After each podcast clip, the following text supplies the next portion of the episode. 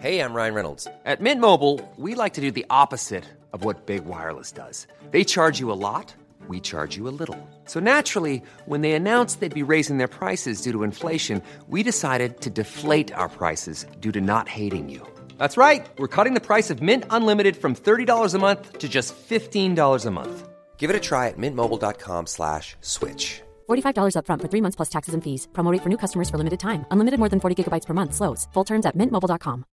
When you make decisions for your company, you look for the no-brainers. And if you have a lot of mailing to do, stamps.com is the ultimate no-brainer. It streamlines your processes to make your business more efficient, which makes you less busy. Mail checks, invoices, legal documents, and everything you need to keep your business running with stamps.com. Seamlessly connect with every major marketplace and shopping cart. Schedule package pickups and see your cheapest and fastest shipping options from different carriers. With rates up to 89% off USPS and UPS rates. And with the stamps.com mobile app, you can take care of mailing and shipping wherever you are. Make the same no-brainer decision as over 1 million other businesses with stamps.com. Sign up with code program for a 4-week trial plus free postage and a free digital scale. No long-term commitments or contracts. That's stamps.com. Code program. Hello, everyone. Welcome to Hidden Histories. I met up with Hallie Rubenhold, the critically acclaimed author, social historian, broadcaster, and historical consultant for TV and film, to talk about Covent Garden Ladies. In 2005, she published her book, The Covent Garden Ladies, which brought public attention to the true story of Harris's List. Since its publication, her history of this notorious guidebook to Georgian London's prostitutes, along with her edited compendium of the Harris's list of Covent Garden ladies, has succeeded in capturing the imagination of millions.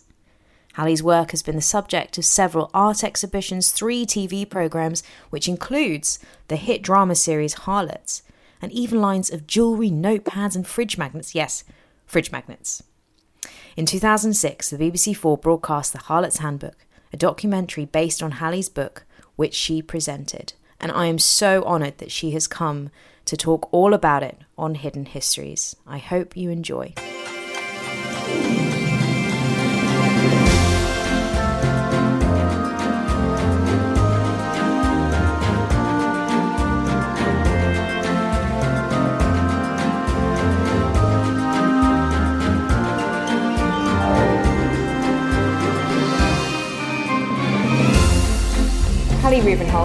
Welcome to Hidden Histories.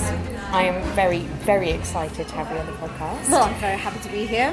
Good. So you are the author of The Covent Garden Ladies, and this is such an interesting topic. We are actually sat in the middle of Covent Garden as part of Hidden Histories being the theme. In a coffee house, In a coffee appropriately. house. exactly. So the, this was an area that was populated with coffee houses all over the shop. Yes, yes, coffee houses, taverns, things called bagnios, which were uh, bathhouses where you could go for a bit of entertainment. And of course, you know, one of the reasons everything was congregated around this area was because of the theatres, and people came here for entertainment. And they came here for um, drink afterwards. They like carousing with other people, uh, men and women. Um, you know, it was as much about the company as it was about what could happen when you met the right person. And, you know, Eros shot his arrow, as they would say in the 18th century. Okay, so we're going to talk about prostitution in the 18th and 19th century, and particularly prostitution in London. We're going to go on a little tour, pretty much the route that the prostitutes would actually have followed in the 18th and 19th centuries in order to pick up men during during their working hours. in in the 19th century. So we'll be looking we'll be looking first at, Covent Garden and how prostitution evolved here in Covent Garden as the centre of prostitution, and also how it, it spread out through London in the 18th century, and then how it started to relocate really to eh, the Haymarket, Regent Street, Leicester Square in the 19th century. Okay. So we're sat just off Covent Garden Piazza. Now, let's begin in the 18th century. So the scene I'm thinking is Moll Hackabout gets off her cart in Hogarth's um, Yes. famous print. And so that, and that's obviously called Harlot's Progress. So why did prostitution rise in Covent Garden in particular? Well, Covent Garden traditionally was the centre of, of trade. So there was a big fruit market here, fruit and veg market, which was here until fairly recently. So when you go into Covent Garden proper and you'll see the, the market arches at the centre, those were built much later in the 1830s, but they replaced what was an open market. So people used to congregate here anyway. But it also helped that you had two theatres here. You had Drury Lane and you had uh, the Theatre Royal. And where you have theatres, you have a certain amount of licentiousness. And people go to have a good time. And after, well, during the Restoration, women were allowed on the stage. And this was kind of new and a little bit risque. And it was largely believed that a woman who was open to displaying herself on stage was kind of open in other ways, you know, because the concept of display, you know, a, a decent woman did not publicly display herself. And so you see the intersection between theatre and what would become prostitution, or kind of women making themselves available. So what happens is, you know, people go to the theatre, they have a good time, they want they want drinks, they want food, you know, and there's a reason why we talk about wine, women, and song all together. Isn't there? Yeah, You yeah. know, so you know the missing thing from this equation. So we've got song, we've got wine, we've got food. Well, men are going to want women. Yeah. And so naturally, the whole sex industry grew up around the theatres. And so places where people could drink. So, for example, um, you've mentioned to me Shakespeare, the Shakespeare's Tavern. Yes, the Obviously- Shakespeare's Head. The Shakespeare's Head. Okay, so obviously on the back of being in the theatre district. Um, so, what happened at the Shakespeare's Head? What sort of figures and characters would convene there? Well, the Shakespeare's Head was one of many establishments, not unlike, well, I was well, kind of not unlike, but a lot unlike where we're sitting now, which is, you know, I mean, recently we've seen, you know, the resurgence of the coffee house. But um, in the 18th century, you know, so much drinking and carousing and exchange, both intellectual, you know, in terms of sexual commerce, happened in coffee houses. And Covent Garden was full of coffee houses. Covent Garden was full of taverns. Covent Garden was full of a variety of these these sort of places of resort where you could go into private rooms and your club could meet, or you could, you know, have a, a private dinner with a prostitute, or you know, any sort of uh, thing like that. So it's like the bustling district. it is, and there were brothels. Yes. Okay, Yeah. fantastic. And let's talk about the pimp general, who is Jack Harris. Mm. Jack Harris. Now, Jack Harris, I believe, would be one of the figures who you would find at the Shakespeare's Head. Jack Harris was what was called the head waiter at the Shakespeare. Okay, so he that's where he began, right? Yeah, okay. that's where he, that's where he began. So, so I mean, the thing is, a lot of people are really surprised that oh my god, in the past they had pimps. You know, think that this is this is something that's a completely new concept. It just wasn't at all. And it's really interesting that the evolution of the pimp came from somebody who also waited tables Mm. because you know a man would come to your table and he'd say, "What would you like, sir?" And they say, "Well, you know, bring me some."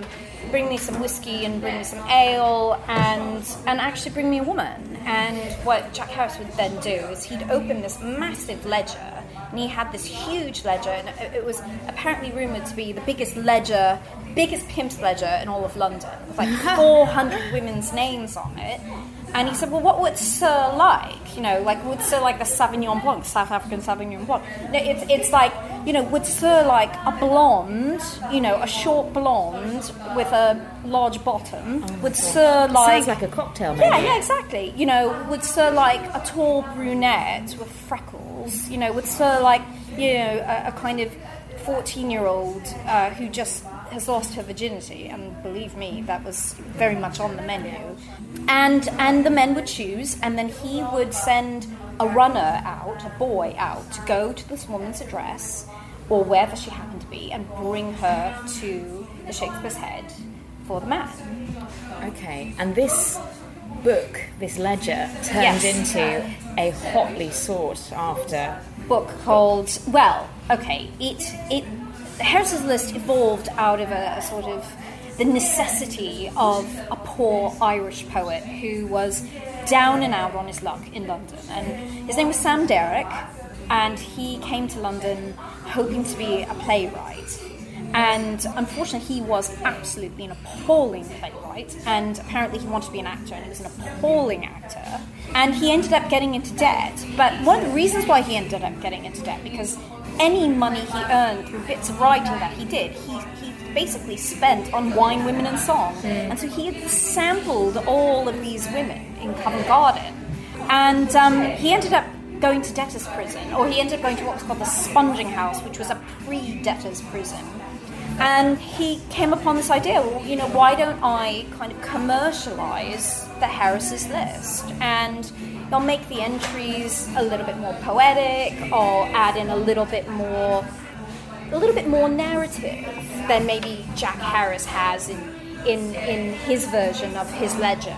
So it makes for nice reading and it's titillating and it's erotic. And so he did this, and he got an advance, and he was literally sprung out of debtor's prison on the back of this. It's amazing. So it's the yellow pages of, of It- the it- prostitute yes, network in yeah, London. Yeah. Okay, so as part of our route, we're actually going to go to one of the addresses that is mentioned Yes. in Harris's list, which still survives today, which is really exciting. So you can, if you're listening at home, you can actually go and see this uh, address and know exactly who lived there in uh, the 18th, 19th century. In the 18th In the century. 18th century. Okay, fabulous. So let's head over to Right. 46 Frith Street. Wonderful. Okay. Okay, so we are at number 46 Frith Street. And this is pretty cool because you've just discovered that this is actually Ronnie Scott. Ronnie Scott's Jazz Club. And little do, maybe, maybe Ronnie Scott's do know that. Uh, They probably don't know because um, who lived here? it was so. In 1788, there was a prostitute who lived here by the name of Madame Duflot. And Madame Duflot was a French emigre.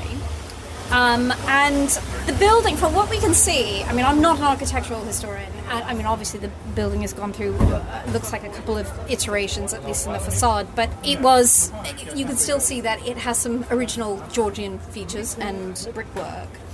But it seems that Madame de Flo lived here, at least in 1788. She may have moved on somewhere else uh, afterwards. But um, she appears in the Harris's list. And I'm going to read you her entry. Madame de Flo, number 46 Frith Street, Soho.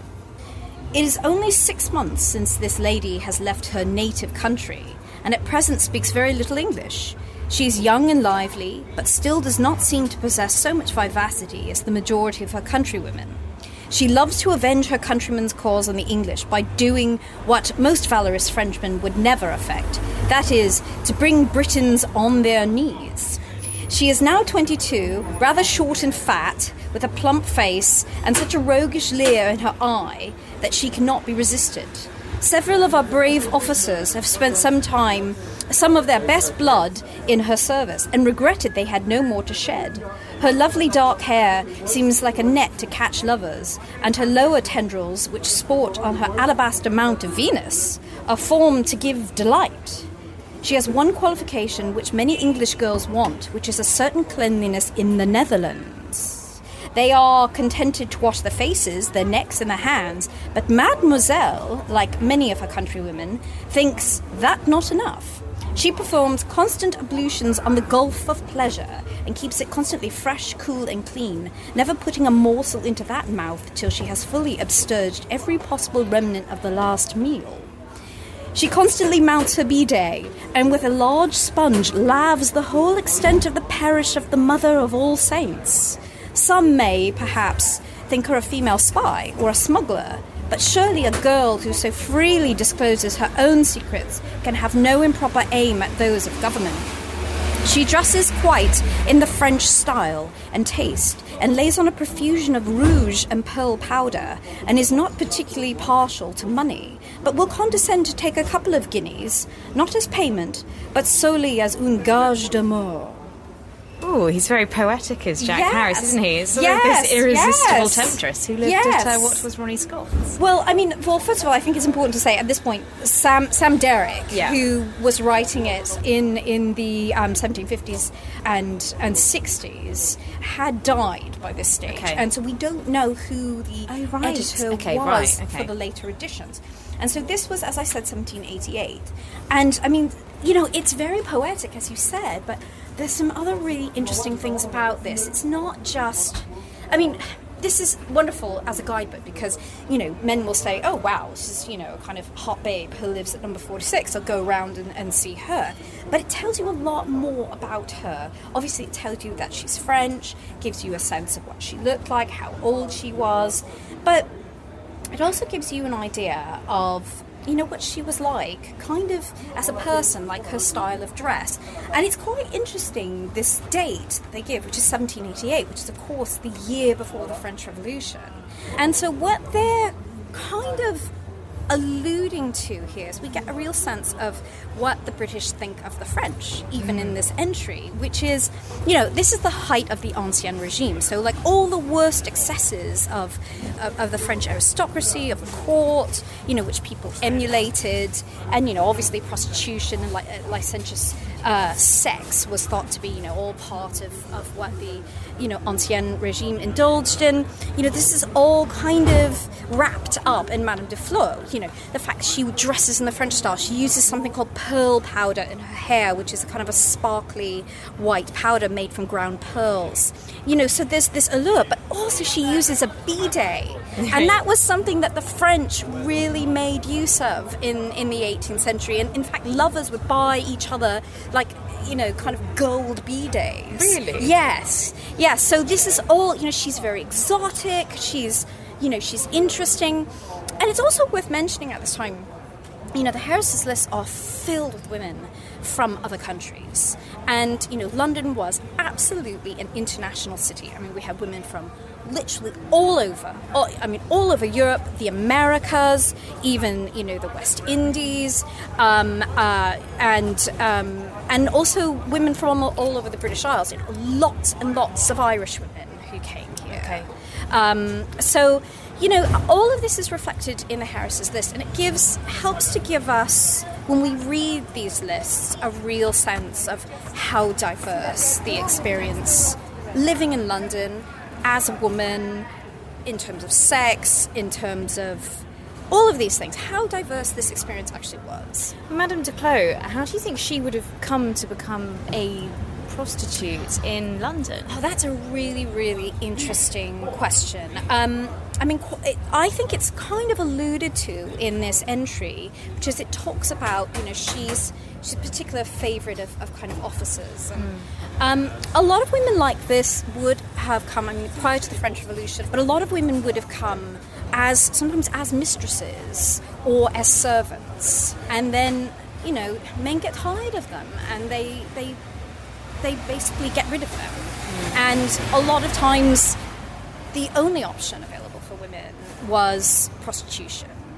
And, and, and that was, you know, that's how they entered into it.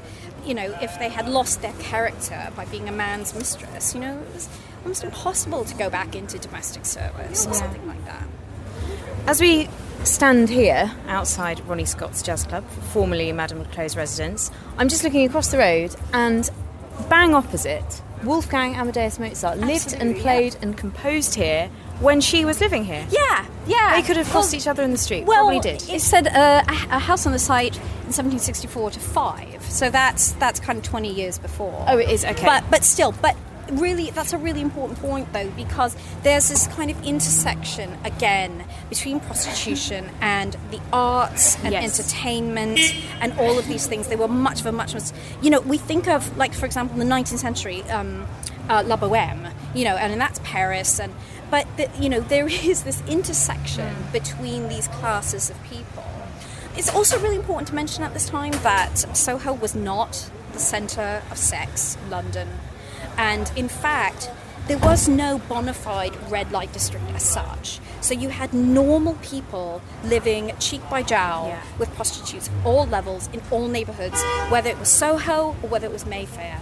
So this area was not necessarily sort of the buzzing sort of shop type hub that we see today. It was actually quite domestic. It was. It was very. I mean, it was very middle class. Okay. It was. It was. Um, um, lower middle class, middle class. If you go into Soho Square, Soho Square, there were qu- quite a lot of very wealthy people lived in Soho Square and Golden Square as well. Um, and and wherever you had wealthy people or middle class people, you also had prostitutes living next door or within those same. How do you think people responded to that? Do you think that these prostitutes were snubbed by certain people? It's a very mixed bag. Um, I mean, it's it's such the 18th century 18th century London's um, engagement with prostitution is so complex because you know the, the, the, the line, the party line that's given is oh well you know this is completely unacceptable and and you know we don't engage with this stuff, but it's not true at all.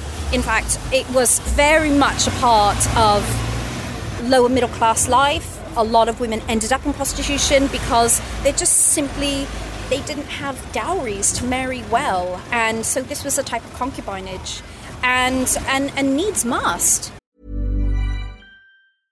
Hey, I'm Ryan Reynolds. At Mint Mobile, we like to do the opposite of what Big Wireless does. They charge you a lot, we charge you a little. So naturally, when they announced they'd be raising their prices due to inflation, we decided to deflate our prices due to not hating you. That's right. We're cutting the price of Mint Unlimited from $30 a month to just $15 a month. Give it a try at mintmobile.com slash switch. $45 upfront for three months plus taxes and fees. Promo for new customers for limited time. Unlimited more than 40 gigabytes per month. Slows. Full terms at mintmobile.com. Even on a budget, quality is non-negotiable. That's why Quince is the place to score high-end essentials at 50 to 80% less than similar brands. Get your hands on buttery soft cashmere sweaters from just 60 bucks, Italian leather jackets, and so much more. And the best part about Quince, they exclusively partner with factories committed to safe, ethical, and responsible manufacturing. Elevate your style without the elevated price tag with Quince. Go to quince.com slash upgrade for free shipping and 365-day returns. When you make decisions for your company, you look for the no brainers. And if you have a lot of mailing to do, stamps.com is the ultimate no brainer. It streamlines your processes to make your business more efficient, which makes you less busy. Mail checks, invoices, legal documents, and everything you need to keep your business running with stamps.com. Seamlessly connect with every major marketplace and shopping cart. Schedule package pickups and see your cheapest and fastest shipping options from different carriers. With rates up to 89% off USPS and UPS rates. And with the Stamps.com mobile app, you can take care of mailing and shipping wherever you are. Make the same no-brainer decision as over 1 million other businesses with Stamps.com. Sign up with Code PROGRAM for a four-week trial, plus free postage and a free digital scale. No long-term commitments or contracts. That's Stamps.com. Code PROGRAM. So we talk about Madame de Flo. I mean, she had a roof over her head, whereas uh, were there sort of a very working class prostitutes who who lived around the same area, who perhaps lived in of relative squalor? Yeah, it's uh, again. I think one of the things that is important to mention is that you know for all the different ranks of society, there were different ranks of prostitute and different ranks of brothel as well. So, um, you know, if you were extremely wealthy and titled and well connected, you might go to one of the brothels on King's Place, which is in St. James. And you were, you know, treated like royalty because in many cases you were. And then there were a number of middle ranking brothels, you know, in places like Soho, in Covent Garden, in Marylebone, in all of these areas. And then there were the lower ranking brothels in, in places like Saffron Hill, in Southwark, down by the docks, for the very poor.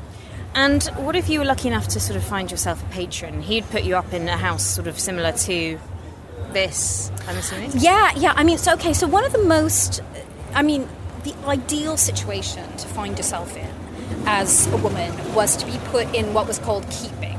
So you have a patron who falls in love with you, basically wants to set you up as a, as a mistress. If you are in a brothel, he, he basically buys you out of the brothel. And then he will pay the rent for you in a set of lodgings.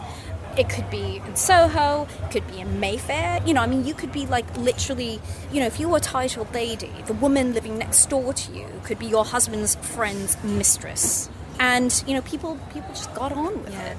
It was just quite a social norm, basically. It was a social norm, and we tend to think that, oh my God, it was completely socially unacceptable. But, you know, what we know as historians is what, you know, what is paid lip service to and the way in which people actually behaved are two totally different things. So if you look in documentation, if you look in letters, if you look in court records, if you look in memoirs, you see what actually people did as opposed to you know, if you read a novel from the time and, you know, Henry Fielding says X is totally unacceptable or Samuel Richardson says, you know, you know, Clarissa has to die because she's lost her virginity. You know, Yeah. it's things like that. You know, the, the nuances in society about how they looked at fallen women. You know, it's just completely, it's com- very, very complex. And it's very easy for us to place our modern values onto these things, onto the idea of a mistress, but actually, it had, it, they have no place in history. That, that really, really, absolutely not. And in fact, I mean, the other thing is, you know,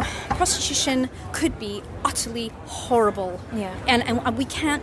We can't underplay this, you know. I mean, women were owned by men, but the and system abused by and men. abused Like- by like men, They were and prostitutes, but some women were raped. Uh, were Absolutely, beaten and in fact, in fact, I mean, in the 18th century and even in the 19th century, there was a very, very fine line between what was called rape and seduction. Mm. You know, because women in the 18th century, particularly, and in the 19th century, were the weaker sex, mm-hmm. and so they weren't thought to be sexually aggressive. And women always had to say no, and men always had to say yes, because that's how men prove their masculinity. So, you know, even if a woman was consenting you know, it, it almost didn't matter because it was about a man proving himself, leaving his stamp on the woman. Mm-hmm. You know, and a woman always has to pretend that she doesn't want it, even if she did, because the only woman who would want it would be a whore. Which is arguably issues that are still being raised today. Like we the whole Absolutely. Me Too movement.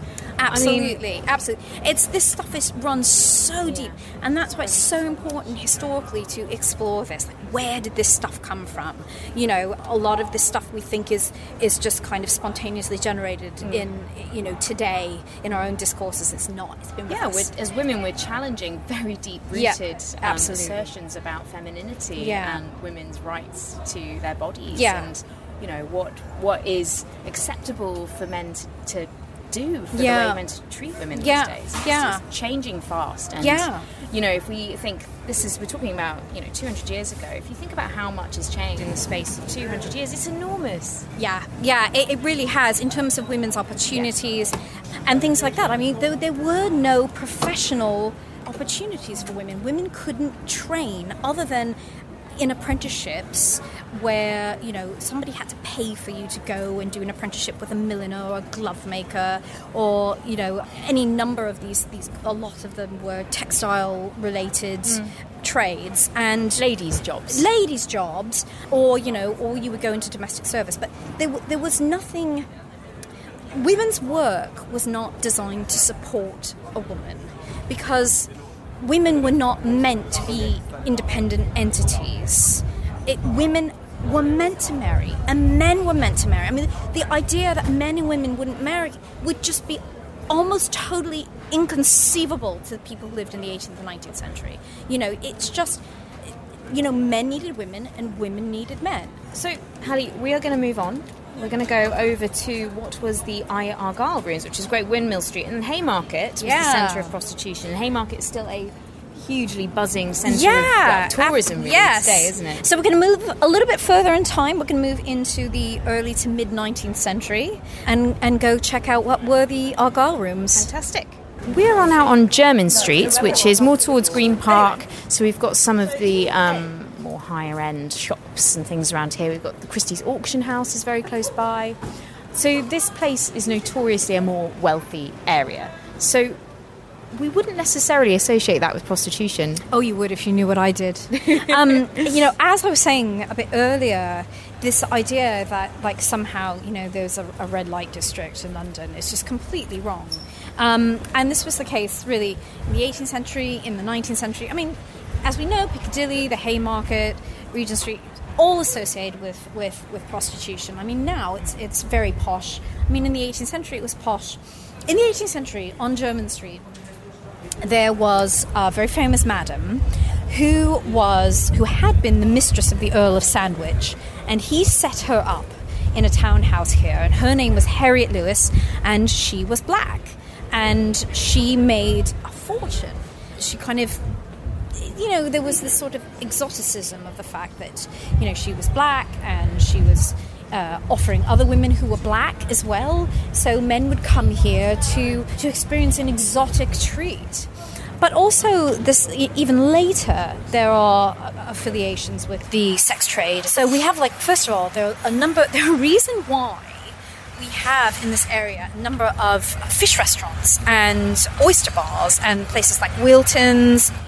It's because amongst the night houses where people would go, you know, the things that they would do after the Argyle rooms shut, a lot of people would go for champagne and oysters in this general area. So that's a reason why, you know, there are these these places that are still here. So that imprint of of how this area was used in the past is still with us today. But considered to be really fancy places but it was, to go. It was fancy. It was fancy then. I mean, that's the thing. So, like, all up and down. Okay, so if we think of the restaurants in this area, especially the restaurants that were in the Haymarket on Regent Street, these were all places where men would take the mistresses. So there was a place called uh, the St. James's Restaurant on St. James Street, which is just on the corner there, and that was called Jimmy's. And um, Jimmy's was really famous. You know, again, it's one of these kind of mirrored palm fronded places that you would go with your mistress and you would go and you'd eat roast beef and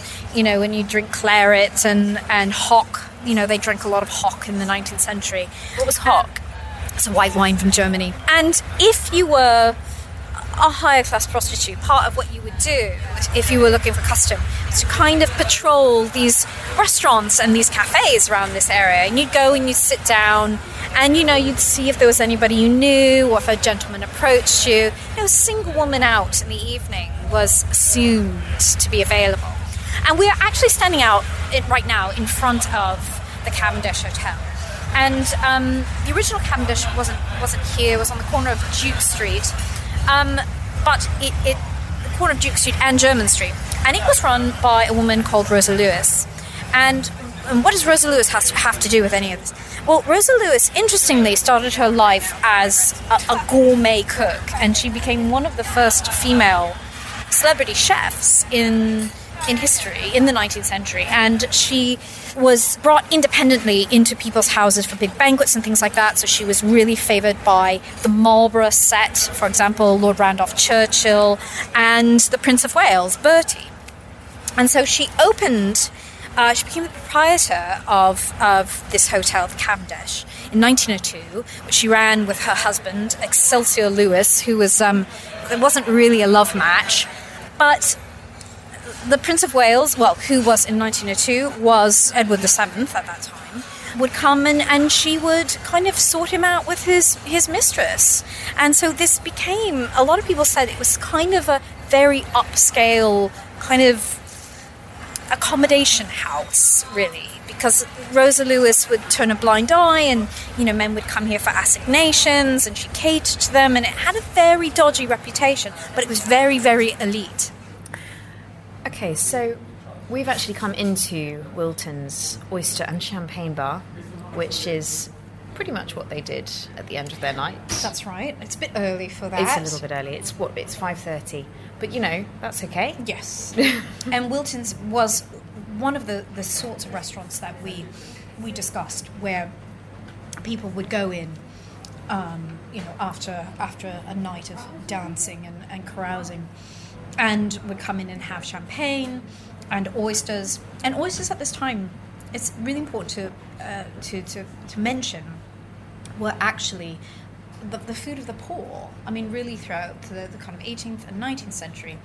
Um, and um, and the oysters themselves were kind of loss leader to get people in.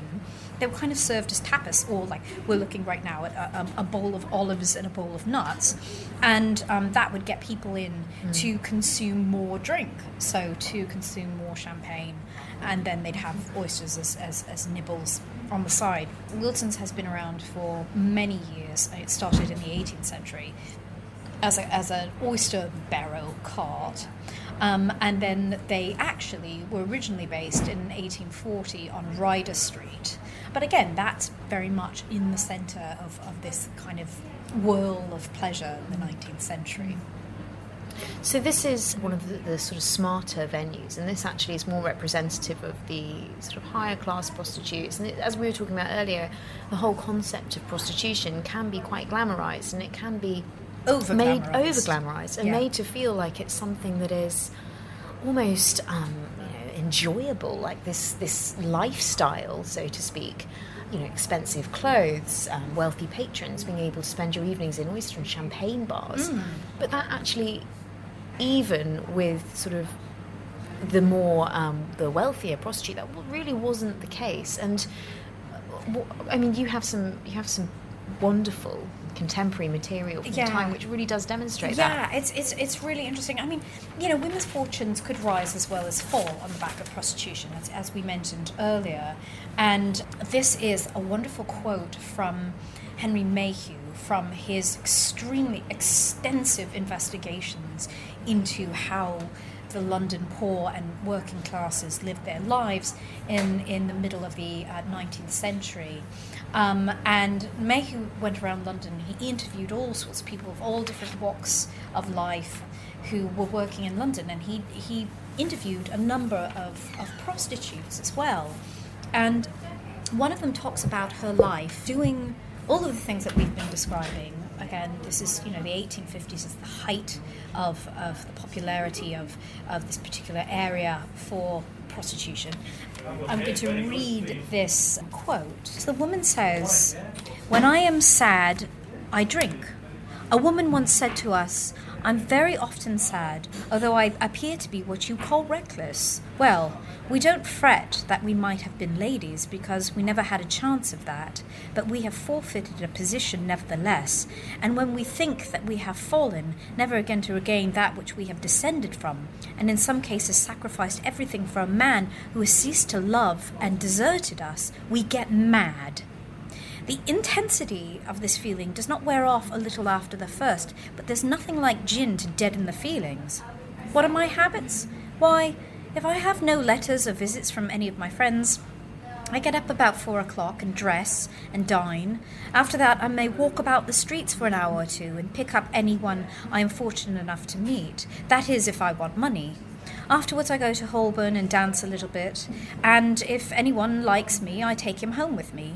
If not, I go to the Haymarket and wander from cafe to another, from Sally's to the Carlton, from Barnes to Sam's, and if I find no one there, I go, if I feel inclined, to the divans. I like the Grand Turkish best, but you don't, as a rule, find good men in any of the divans. Strange things happen to us sometimes. We may now and then die of consumption. But the other day, a lady friend of mine met a gentleman at Sam's, and yesterday morning they were married at St. George's, Hanover Square. The gentleman has lots of money, I believe, and he started off with her at once for the continent.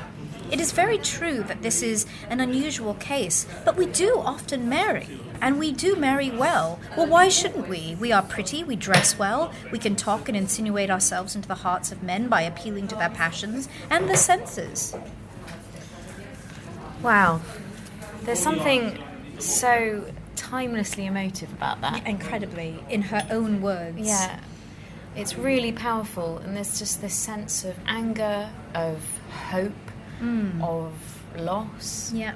But also just sort of acceptance of her fate, so to speak. And I think that it really, that, that quote really summarizes all of the different things that we've talked about Yes. throughout this podcast. You know, these women who, who are reliant on drink, they're reliant on gin, they're also reliant on on well basically reliant on men to be able completely. to exist Yeah. but also reliant on that sense of hope the fact that her friends are you know she she did actually get She married. did get married. She found somebody she found mm. somebody to rescue her and there's this this sort of desire to be mm. rescued and oh it's really yeah it's really It's really amazing, isn't it? Yeah, really Yeah, moving. really moving. Definitely. But it's something that I think that is so um, any woman or any man who would read that can totally relate to, and that is what is so important to bring alive in when you when you do do walk around these areas. Mm. yeah. Um, to bring you know, And- bring history to life, to be able to connect with people, to be able to connect with those emotions.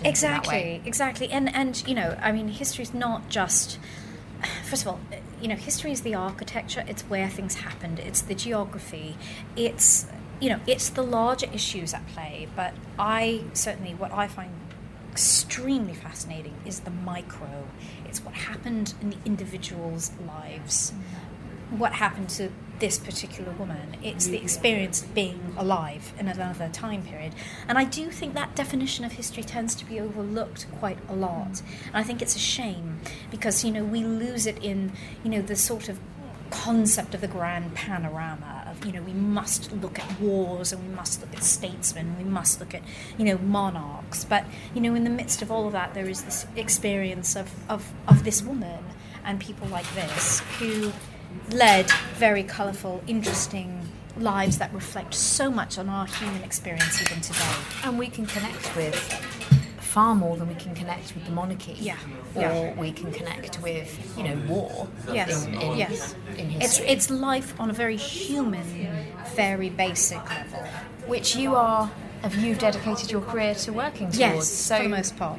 You have. So if you, if if those listening, if you want to read more about this, then please do go out and buy Hallie's book, Covent Garden Ladies, because you go into so much detail. Yes. um, and it's just so fascinating. It's such a lively read.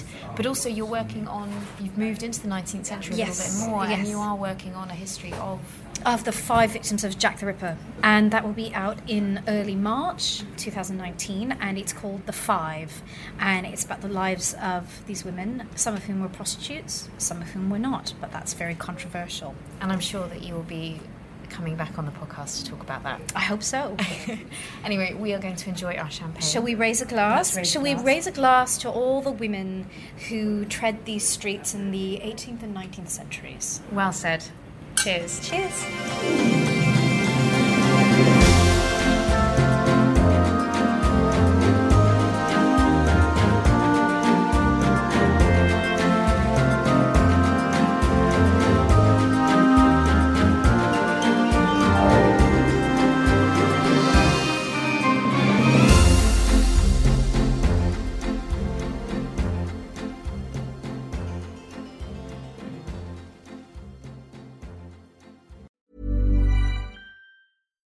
Hi, I'm Daniel, founder of Pretty Litter. Cats and cat owners deserve better than any old fashioned litter. That's why I teamed up with scientists and veterinarians to create Pretty Litter. Its innovative crystal formula has superior odor control and weighs up to 80% less than clay litter. Pretty Litter even monitors health by changing colors to help detect early signs of potential illness. It's the world's smartest kitty litter. Go to prettylitter.com and use code ACAST for 20% off your first order and a free cat toy. Terms and conditions apply. See site for details. Hey, it's Paige DeSorbo from Giggly Squad. High quality fashion without the price tag. Say hello to Quince. I'm snagging high-end essentials like cozy cashmere sweaters, sleek leather jackets, fine jewelry, and so much more. With Quince being 50 to 80% less than similar brands. And they partner with factories that prioritize safe, ethical, and responsible manufacturing. I love that. Luxury quality within reach. Go to quince.com slash style to get free shipping and 365 day returns on your next order. Quince.com slash style.